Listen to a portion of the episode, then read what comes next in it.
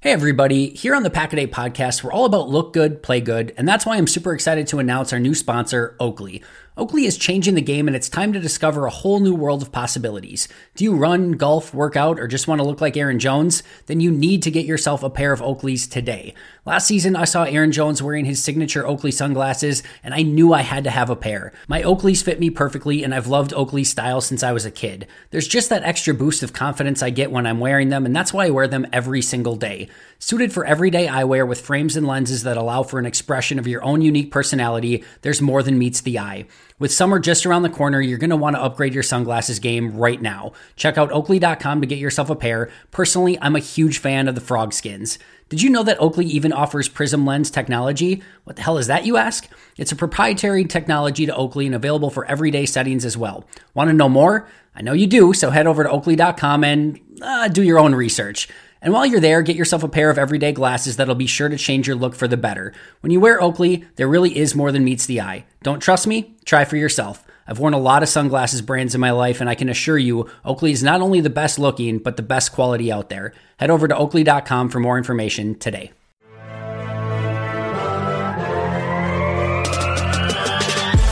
twenty minutes a day, three hundred sixty-five days a year. This is the Pack-A-Day podcast.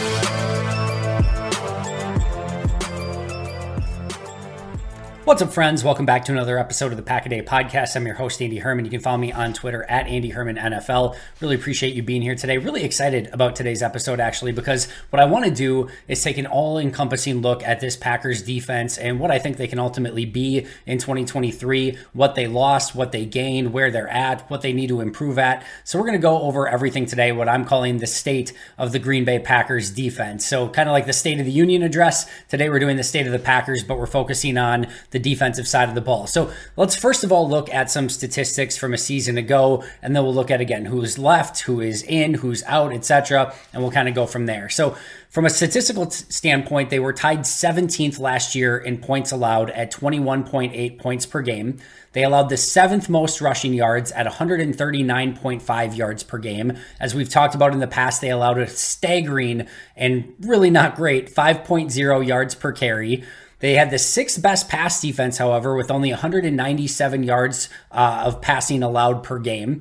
They had the fifth fewest sacks, which actually took me a little bit by surprise. I know they lost Rashawn Gary, but I was still not expecting it to be quite that bad. But fifth fewest sacks with only thirty-four sacks a season ago. They had the eighth best third down percentage defensively with a thirty-seven point six conversion rate. That's really, really good.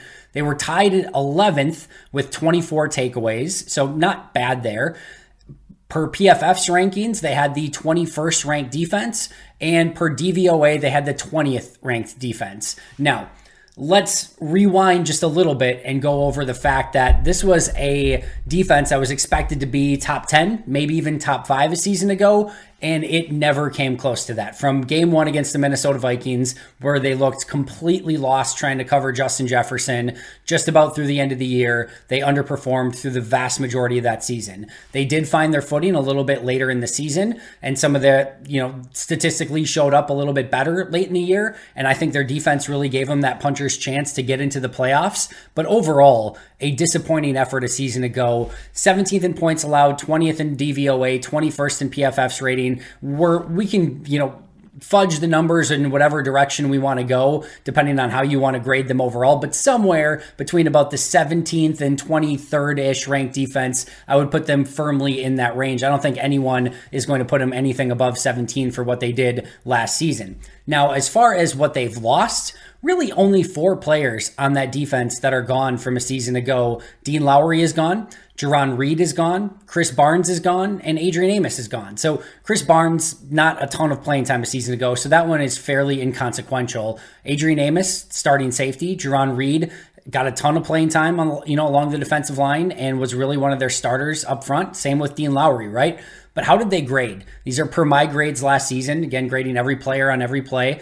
Dean Lowry was a negative one point oh five. Jerron Reed was a plus zero point seven five. Chris Barnes was a negative zero point five five. And Adrian Amos was a negative three point seven five. So their net grade of the four players that they lost was negative four point six oh. So there's an opportunity that you could potentially have some addition by subtraction there outside of Jerron Reed, Lowry, Barnes, and Amos all had negative grades a season ago. And Jerron Reed, he did have that huge play against, what was it, the Dolphins a season ago, um, where he had the forced fumble and fumble recovery to get them back in that game. I thought he played well. I thought he had a you know really nice overall season for what they were able to get him for, but it wasn't game-changing. It wasn't, you know, season-altering overall the way he played. It was good, solid defense, and you need players like that, but it's not this massive loss either. It's not like they lost a major playmaker in the middle of their defense. It just wasn't the case. So Lowry, Reed, Barnes, and Amos all gone. Again, their combined grade, negative four point six oh from a season ago. Now, in, in their stead, in their place, is a variety of different players.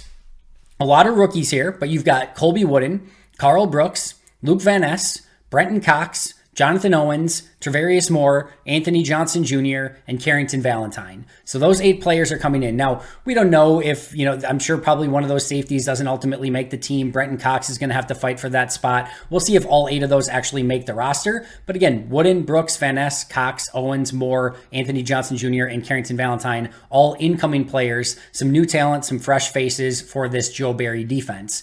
And then the other thing that we have to address here are some injury concerns, right? Green Bay really only has two real injury concerns at the moment. Unfortunately, they're both on defense, and that is Rashawn Gary and Eric Stokes. And unfortunately, they're two former first-round picks. Rashawn Gary, arguably the face of this Packers defense right now. Jaire Alexander, Kenny Clark, certainly in that conversation as well. But Rashawn Gary, maybe the most important player on that defense. How he recovers from that injury is going to be huge, and what impact he can have when he does come back from that injury is going to have a huge influence on that Packers defense. And then Eric Stokes, who really nice rookie season, really fell flat on his face a season ago before having the injury, and then sustains a very, you know, concerning Liz Frank injury that can really affect a player moving forward. Not only is it going to be important to see when Eric Stokes gets back, but more importantly, what does this new version of Eric Stokes look like? It, the four three forty for Eric is such a huge part of his game. If that's now a four six forty or a four five forty, like that's going to change the way that he ultimately has to play corner.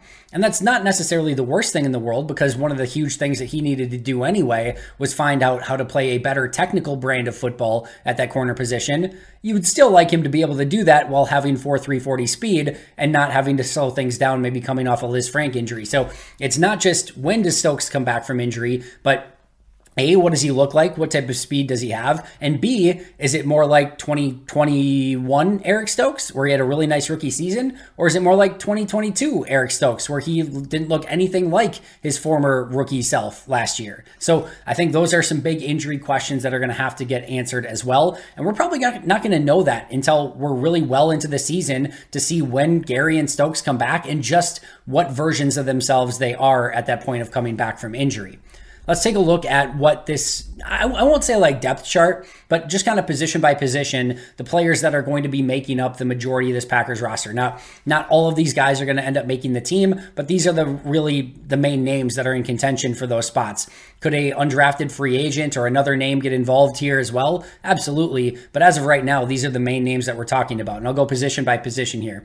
Along the defensive line, I'll just start by saying, if there is a group that I am more excited about to watch, you know, up front than this defensive line group, I'm not sure. Tight end is certainly going to be in that conversation, wide receiver as well. But defensive line, Kenny Clark, T J. Slaton, Devontae Wyatt, Colby Wooden, Carl Brooks, and even Jonathan Ford, I'll put in that category as well. I'm excited to see all of these players. I always, always, always enjoy watching Kenny Clark play football.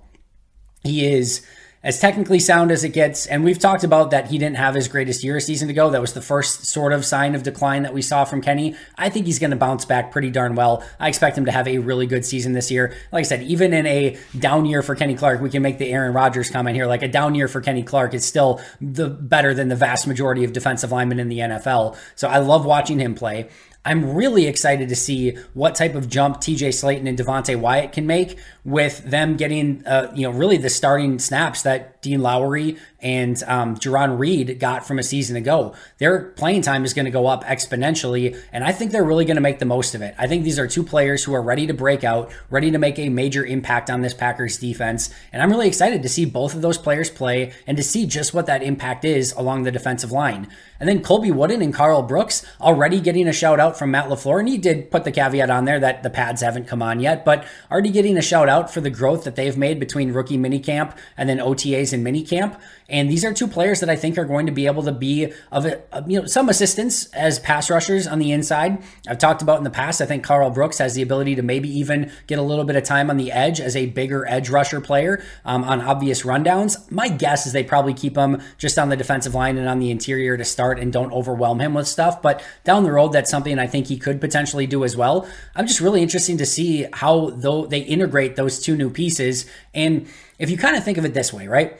If you're going from Reed and uh, Lowry, the, the easy comparison might be to say, well, you're going from Jerron Reed and Dean Lowry, two veterans, one of which played really, you know, pretty darn well a season ago, to two rookies in Colby Wooden and Carl Brooks. Like, how can you possibly expect to be better?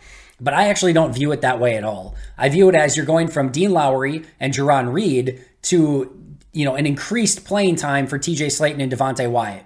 And they're going to take the majority of those snaps that they had. And I very much think that Slaton and Wyatt are going to well outperform with those starting snaps what, you know, Jerron Reed and Dean Lowry did from a season ago.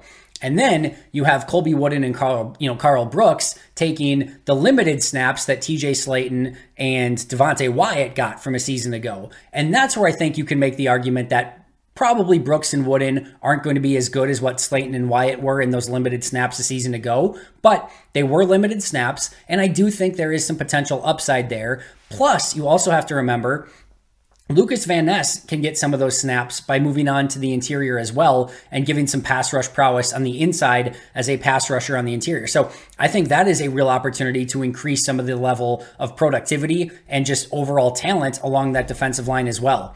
Add in Jonathan Ford, who looks sleeker and better than he did at any point a season ago, and I'm really excited about the state of this defensive line, and I do think this defensive line will be, I don't know if I'll go as far as to say much better, but like they're going to be better than what that Packers defensive line was a season ago. Even lo- losing Lowry and Reed, and even just gaining basically two rookies, I think this will be much improved, mostly due to the fact that I think Kenny will play better than he did a season ago, and I think Wyatt and Slaton are ready to take pretty big jumps and really be much more impact players than what Jerron Reed and Dean Lowry were with those snaps last season. So really, really looking forward to watching this defensive line in twenty twenty-three. On the edge, so much of this is going to be Rashawn Gary, but let's just put this together in its ideal format, right? If you've got Rashawn Gary as your one, Preston Smith as your two, Lucas Van Ness as your three, Kingsley and Igbara as your four, Justin Hollins as your five, and then Brenton Cox is sort of a developmental guy, whether he's on the practice squad or active roster, whatever that may be, you probably only end up keeping five of those guys, and it may come down to Cox versus Hollins at the end. We'll see how that ultimately plays out. But I love that depth. And again, I, I always talk about like how you want to slate these players. I usually talk about offensive line, like a, a pitching rotation and those sort of things, but Rashawn Gary can be your alpha, your number one, and you're really satisfied with that if he is the same Rashawn Gary that we saw from a season ago. I think Preston Smith is probably on the decline, and we're, you know, we're probably not going to see twenty twenty or what was it, twenty eighteen Preston Smith, whatever that first year that he had, twenty nineteen, um, whatever season that was. I, don't, I think it's twenty nineteen. I don't think we're going to see that Preston Smith again, but I think he's still more than capable of being a good number two edge rusher in the N F L, and I think he slots in really nicely there. And even better, if he doesn't have to play those fifty, sixty snaps per game, and now you have Lucas Van Ness and Kingsley and Igbara who are able to rotate in, and you're not going to lose a bunch. In fact, there's a chance Van Ness can even outperform Preston Smith this season. If that starts being the case, then if he's playing thirty-ish, thirty-five snaps per game, and you keep him more fresh at this stage of his career, I think he can play better than he did even a season ago, where he had a solid but unspectacular season in twenty twenty-two. Then you've got Luke Van Ness as that high upside, incredibly talented edge rusher who is probably not going to be the player that he's eventually going to become right now, but he has all the talent in the world and is still going to be able to provide you a really nice pass rush and edge setting edge rusher from the outside. So really like him slotting in as number three. Enigbare is a per, you know picture perfect number four. And the thing that I love about Enigbare is he is a different player than Van Ness, Smith, and Gary, who all like to win more with power. And Enigbare is a little bit more speed. He's a little bit more technique. He's a little bit more, um, he has just a variety of different pass rush moves at his disposal. I think that's a very, very fun group at, you know, with those four. Justin Hollins as your five. I don't think you're upset with that at all. And then Brenton Cox is a fun upside player as your six. That is a really fun and deep group. A lot of it hinges on Rashawn Gary. You take that piece out of it, and you've got Preston Smith as your one. That's not a good enough number one. Luke Van Ness maybe can be your number two. Enigbare maybe can be your three. Hollins can be your four. But it's really that first piece that, you know, with no Rashawn Gary and Preston having to be the one, things don't slot in quite as easily. Rashawn Gary slots in as your one, and now everything is just supercharged from that point forward. So really like that edge group, but a lot of it is going to hinge upon Rashawn Gary. Hey everybody, here on the Pack-A-Day podcast, we're all about look good, play good, and that's why I'm super excited to announce our new sponsor, Oakley. Oakley is changing the game, and it's time to discover a whole new world of possibilities. Do you run, golf, work out, or just want to look like Aaron Jones? Then you need to get yourself a pair of Oakleys today. Last season, I saw Aaron Jones wearing his signature Oakley sunglasses, and I knew I had to have a pair. My Oakleys fit me perfectly, and I've loved Oakley style since I was a kid. There's just that extra boost of confidence I get when I'm wearing them, and that's why I wear them every single day. Suited for everyday eyewear with frames and lenses that allow for an expression of your own unique personality, there's more than meets the eye. With summer just around the corner, you're going to want to upgrade your sunglasses game right now. Check out oakley dot com to get yourself a pair. Personally, I'm a huge fan of the frog skins. Did you know that Oakley even offers prism lens technology? What the hell is that, you ask? It's a proprietary technology to Oakley and available for everyday settings as well. Want to know more? I know you do, so head over to oakley dot com and uh, do your own research. And while you're there, get yourself a pair of everyday glasses that'll be sure to change your look for the better. When you wear Oakley, there really is more than meets the eye. Don't trust me? Try for yourself. I've worn a lot of sunglasses brands in my life, and I can assure you, Oakley is not only the best looking, but the best quality out there. Head over to oakley dot com for more information today. We're driven by the search for better. But when it comes to hiring, the best way to search for a candidate isn't to search at all. Don't search, match with Indeed. Indeed is your matching and hiring platform with over three hundred fifty million global monthly visitors, according to Indeed data, and a matching engine that helps you find quality candidates fast. Ditch the busy work. Use Indeed for scheduling, screening, and messaging so you can connect with candidates faster. Leveraging over one hundred forty million qualifications and preferences every day, Indeed's matching engine is constantly learning from your preferences, so the more you use Indeed, the better it gets. Join more than three point five million businesses worldwide that use Indeed to hire great talent fast. And listeners of this show will get a seventy-five dollars sponsored job credit to get your jobs more visibility at Indeed.com slash Blue Wire. Just go to Indeed.com slash Blue Wire right now and support our show by saying that you heard about Indeed on this podcast. That's Indeed.com slash Blue Wire. Terms and conditions apply. Need to hire? You need Indeed. At linebacker, you've got Devondre Campbell as your one, Quay Walker as your two, Isaiah McDuffie as your three, then you've got Eric Wilson and Tariq Carpenter. And overall, I like this group. I think a lot is going to hinge here on which version of Devondre Campbell do we get. Is it last year's version or is it all-pro version from two seasons ago? I think the answer is probably somewhere in the middle. Quay Walker, just how big of a jump can he make in year two? We saw some good stuff. We saw the size, we saw the speed, we saw the athleticism, we saw some hard hitting, we saw him get sideline to sideline, we saw some plays in coverage that, you know, not a lot of you know players at that position can make, that he just has the speed and athleticism for, but we also saw him get caught up on a lot of offensive linemen not being able to shed blocks. We saw some boneheaded decisions. Those are some of the things that have to get cleaned up. Some miscommunications. Teams really attacked him in the passing game in the middle of the field. Those are things that need to get cleaned up, and how big of a step he can make in year two is going to be huge. I really like Isaiah McDuffie as a number three. He's not going to wow you at any point in time, but he's a fun player. He's a firm tackler, and I think he's going to be fundamentally sound. That's exactly what you're looking for. Add in the fact that he's a core special teamer. That's a good number three. Eric Wilson, I think, is capable of being your number four inside linebacker, plus being a core special teamer. And then Tariq Carpenter is the really interesting one, as you have a former safety making that jump to linebacker. Could he get used in potentially some, you know, hybrid safety linebacker, obvious passing down packages in those situations to just get a better coverage player on the field than a usual linebacker? I think maybe there's something there as well. So not like dripping with enthusiasm about this group. A lot's going to depend on those top two in Campbell and Quay and just what type of seasons they have. But overall, I think it's a solid group of inside linebacker, uh, inside linebackers, excuse me, and not a group that I think you're looking at and being like, oh, this group is just devoid of talent and they can't. Like, that's a good group. Like, you can easily win in the N F L with that group of linebackers. So excited about that as well. At corner, same thing here. Eric Stokes is going to be a really interesting piece to see how he returns from injury, as we talked about. But Jaire as your one is great. I'm fine with Razul as the two. I think as an outside corner, if they let him be a little bit more physical at the point of attack, let him be a little bit more press man, then I think he can really play. And we know Jaire can play that way on the other side. I think Nixon can do that in the slot. So I'm good with Razul as number two. And he played well once he got back to outside corner a season ago. Inside at slot, not as good. Outside, he fits in right perfectly as that number two corner. I'm really excited about Keyshawn Nixon at number three. If Eric Stokes then becomes your four, your, your dime corner, and your next guy up off the bench, if anything happens to your top three, I think you're more than happy with that, even if he's recovering from injury a little bit.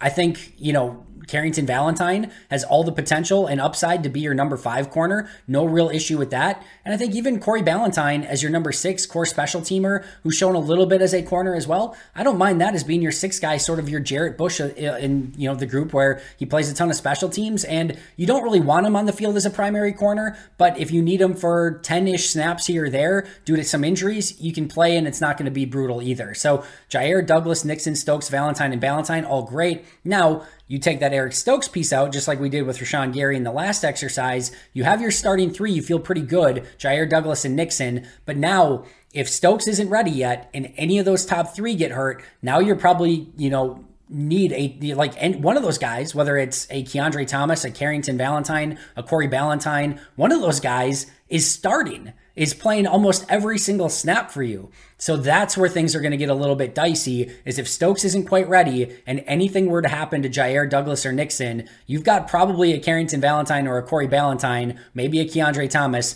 playing almost every snap on defense as your third corner. So that is going to be very interesting if something like that were to happen. But if everyone's healthy and if Stokes can come back and compete the way that we expect him to be able to, that slots in really well. And I think you're really excited about that corner group. And then, and then we get to safety, and it's not quite as great, right? Darnell Savage is your one. That's not good enough. Darnell Savage has had two back-to-back really poor seasons, and to the point where he got benched at safety a season ago. And he got back in, you know, and I thought he played better once he got in, you know, his second chance a season ago. The only reason he's on this team right now is because he's on the guaranteed deal, and they couldn't trade him away. And there's no, you if you release him, you pay him anyway. So you're like, I hope that we see twenty twenty Darnell Savage, because he was really good that season. And if we get that version of him, I think that's more than okay as even like a number one safety. Like you're, you're not too worried about that. But then John, you know, you've got Jonathan Ford, you've got or Rudy Ford, I guess. You've got Tavarius Moore. You've got Jonathan Owens. You've got Anthony Johnson Junior, Dallin Leavitt, Innis Gaines. You've got a ton of question marks is what you have. And I don't mind what Goody has done here and basically saying like, well, Rudy Ford played okay a season ago as a starter. Tavarius Moore has some upside. You're giving him a one-year prove-it deal. Jonathan Owens has started in this league. Anthony Johnson Junior is a really intriguing seventh-round pick. Innis Gaines has showed some flashes and is, can also play a little bit in the slot. Down level, we can almost take out of this group and just put with the special teamers, but he's a veteran that's probably going to make the team as like an emergency safety. But all the rest of them are like, can we get one of those guys to step up? Darnell's probably going to get one of the safety jobs. Can just one of those other players, one of those veterans on a one-year prove-it deal, that if any of those guys go out and, and show out, like they're going to get a good contract next year. Like you're just hoping one of them steps up. So you don't need Rudy Ford, Tavarius Moore, Jonathan Owens, Anthony Johnson Junior, and Innis Gaines all to be really good. You just need one of those five to show that they can be a starting caliber safety alongside of Darnell Savage, who you're hoping looks more like twenty twenty Savage rather than twenty-one or twenty-two. But there's a decent chance that you just get the last two seasons of Darnell Savage all over again, which is not good enough. the Rudy Ford that was more the Jacksonville Jaguar Rudy Ford, and the one that ended up getting benched towards the end of the season a season ago, Tavarius Moore, the guy that couldn't break the lineup in San Francisco, Jonathan Owens, the guy that struggled mightily with Houston last year, Anthony Johnson Junior, just a seventh round pick. You don't want to put too much stock into that. And Innis Gaines, basically a guy that can get on the field a little bit, but you're probably hoping is more of a backup caliber player and, and probably core special teamer than anything else. And if that happens, you have no starting caliber safeties. And I lean more towards that direction, is that that's probably what this ends up with. And I think the crazier thing here is there's no future at this position. Savage is on the last year of his deal. Ford, Moore, Owens, and Leavitt are all on one-year deals. Like, the only players under contract for next season, Anthony Johnson Junior, and then Innis Gaines is an exclusive rights free agent next year. Like, that is it. So that is really crazy that not only do they not have, like, the top-end talent now, not only do they not have starting caliber players right now, like, you don't even have guys that are necessarily ready to be up and coming and start in twenty twenty-four either. So definitely one of the more depleted positions on the roster. From a coaching standpoint, Jerry Gray is gone as the secondary coach. In is Greg Williams from the Cardinals. A passing game coordinator is his official title. That was the only change on the coaching side of things. And then the questions that I have ultimately for this defense. Number one, what can Joe Barry bring to the table in twenty twenty-three? And I don't think this has all been Joe Barry's fault. I don't think this has all been Brian Gutekunst's fault. I don't think it's all been the players' fault, but I think there has been fault everywhere. I think Joe Barry's defense and how he's utilized his talent has not been good enough. I think the marriage between Brian Gutekunst's talent evaluation and Joe Barry's scheme has not been good enough. And I think the players, especially the star players on defense, have not played well enough. And that all needs to change in some capacity. But that starts with the head of the table, and that's Joe Barry. And who, you know, what he can ultimately do as defensive coordinator. Can he get the most out of his talent using his scheme? And if not, can he change his scheme to fit the talent that's on his roster? I thought we saw that a little bit more towards the end of the, you know, last year, where they kind of abandoned Barry's, you know, scheme a little bit and said, all right, we got to play these guys differently. We saw a little bit more uh, success from the Packers defensive backfield and just defense in general. And when they started doing some of that. So what can Joe Barry do to get this team playing at its highest of levels? Let's just be real, right? This is Joe Barry's last chance of probably being a coordinator in the N F L. If it doesn't work this year, he probably ends up without a job in Green Bay, and he'll probably end up as a really good linebackers coach somewhere, but probably never gets a defensive coordinator job again. And this is his last chance. And I'm rooting for him. I really want him to do well. Sometimes it's easy to say, like, I hope he's terrible so they can finally fire him. No, I hope he's great so the Packers go out and have an awesome year on defense, and that he ends up being a really, really good defensive coordinator. That's what I'm hoping for. What ends up happening remains to be seen, but that's question number one for me. Question number two, I've done a full episode on, so I'm not going to go into too much detail, but it's that run defense. The run defense gave up five yards per carry a season ago, and I think Luke Van Ness is going to help. And then what? Like, you know, how much better can T J. Slaton and Devontae Wyatt be? I think that is a big question for that defensive front. Can Kenny Clark be better? When does Rashawn Gary get back? Can Devondre Campbell play like all-pro Devondre Campbell? Can the corners and safeties support the run better? Can Keyshawn Nixon be a big piece in run defense in the slot? Can those safeties run up and scream up and make those plays and fill those alleys and fill those gaps in the running game? Those are things that remain to be seen, but you can't allow five yards per carry again.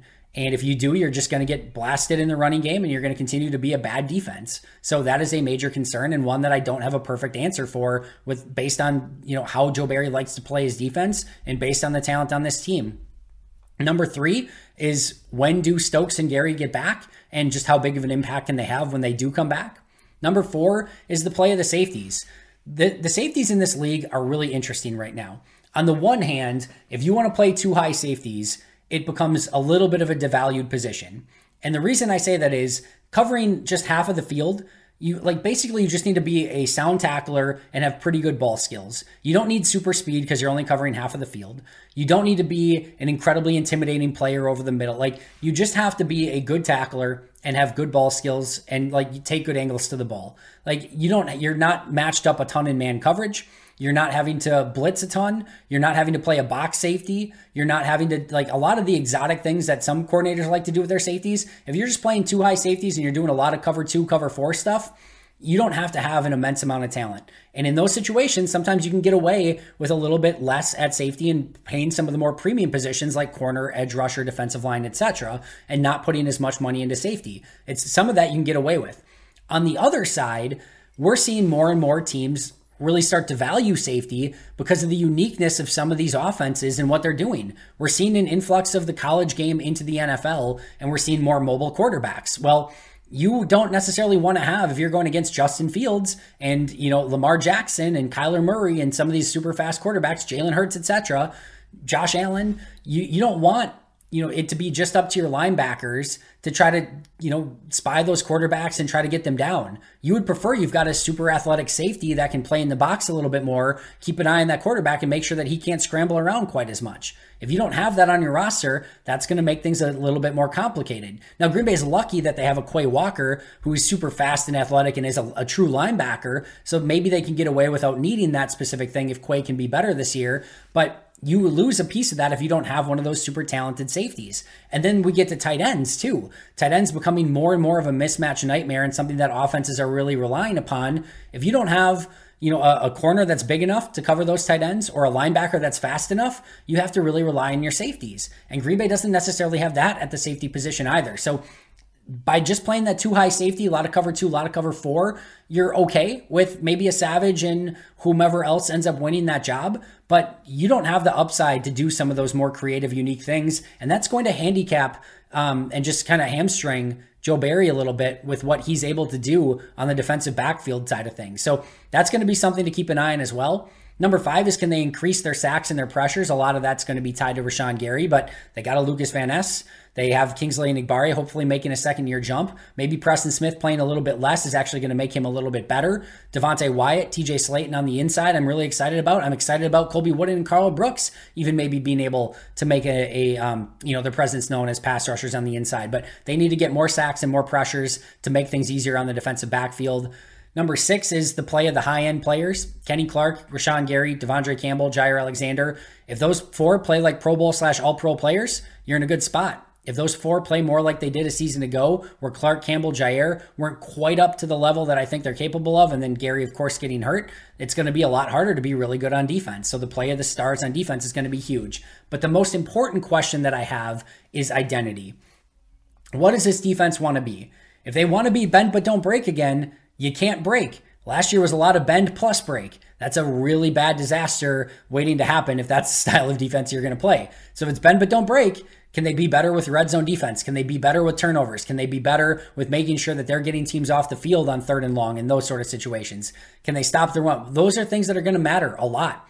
But if, if that's their identity, they need to be better at it. Or is it going to be that they're going to be more physical? Are they going to be a press man cover team? Are they going to be a ball hawking team? Are they going to be a blitzing team? Are they going to be an intimidating team? Last year, they had zero identity, and that is going to be a recipe for disaster. I want to see what the identity is for this football team. I need to see them rallying to the football. I need to see them be way more physical, way harder hitting, and, you know, figure out a way to take the ball away a little bit more. Even though they were, what, eleventh last year, I still think there's a way to get a few more, you know, turnovers, and especially that's going to come if they can get a little bit more pressure on the quarterback. But what is this team's identity on defense?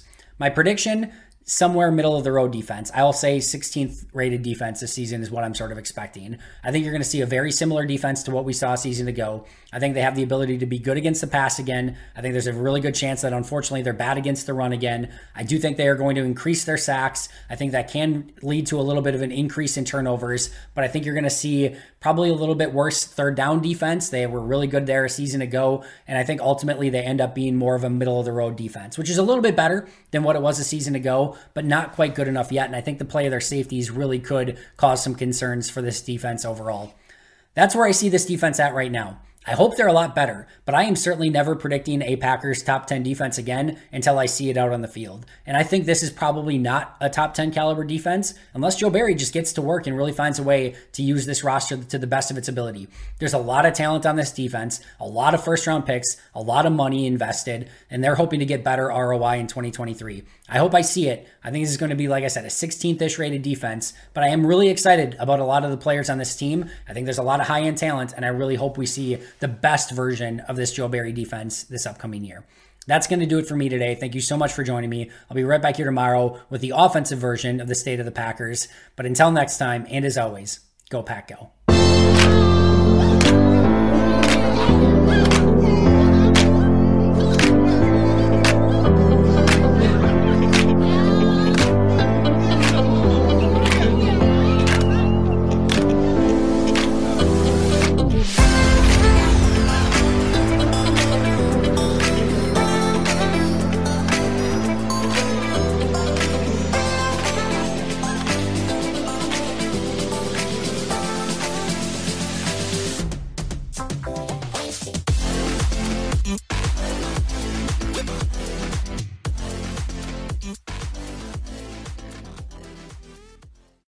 Whether you're a world-class athlete or a podcaster like me, we all understand the importance of mental and physical well-being and proper recovery for top-notch performance. That's why I'm excited that Unified Healing is sponsoring podcasts on the Blue Wire Network. Unified Healing is a new and super innovative global network of wellness centers powered by Energy Enhancement System, or E E System. If you haven't heard of the E E System yet, then you'll want to listen up. This technology promotes wellness, deep relaxation, purification, and rejuvenation. Wherever you are across the globe, access to a center is easy and affordable. Interested in experiencing the E E System technology for yourself? Go to unifiedhealing.com slash bluewire to learn more and find a center near you. That's unified, U N I F Y D, healing.com slash bluewire. No material or testimonials on the Unified Healing website are intended to be viewed as medical advice or a substitute for professional medical advice, diagnosis, or treatment. Always seek the advice of your physician or other qualified healthcare provider with any questions you may have regarding a medical condition or treatment and before undertaking a new healthcare regimen, including E E System. The headlines remind us daily, the world is a dangerous place. The elites in charge say everything's fine, stop noticing, but you know better. And your gut knows that time is short to prepare for a world that is four missed meals away from chaos. My Patriot Supply has helped over three million families become more self-reliant and is the company Americans trust to prepare. Go to my patriot supply dot com and secure their best-selling three-month emergency food kits. Each contain delicious breakfasts, lunches, and dinners, averaging over two thousand calories per day. Secure at least one food kit for each family member. For a limited time, save two hundred dollars, plus get free shipping on all their Ready Hour three-month emergency food kits. You're not ready if it's not Ready Hour foods. My Patriot Supply also has solar power generators, water filtration units, biomass stoves, heirloom seeds, and critical survival gear. Shop my patriot supply dot com today. my patriot supply dot com.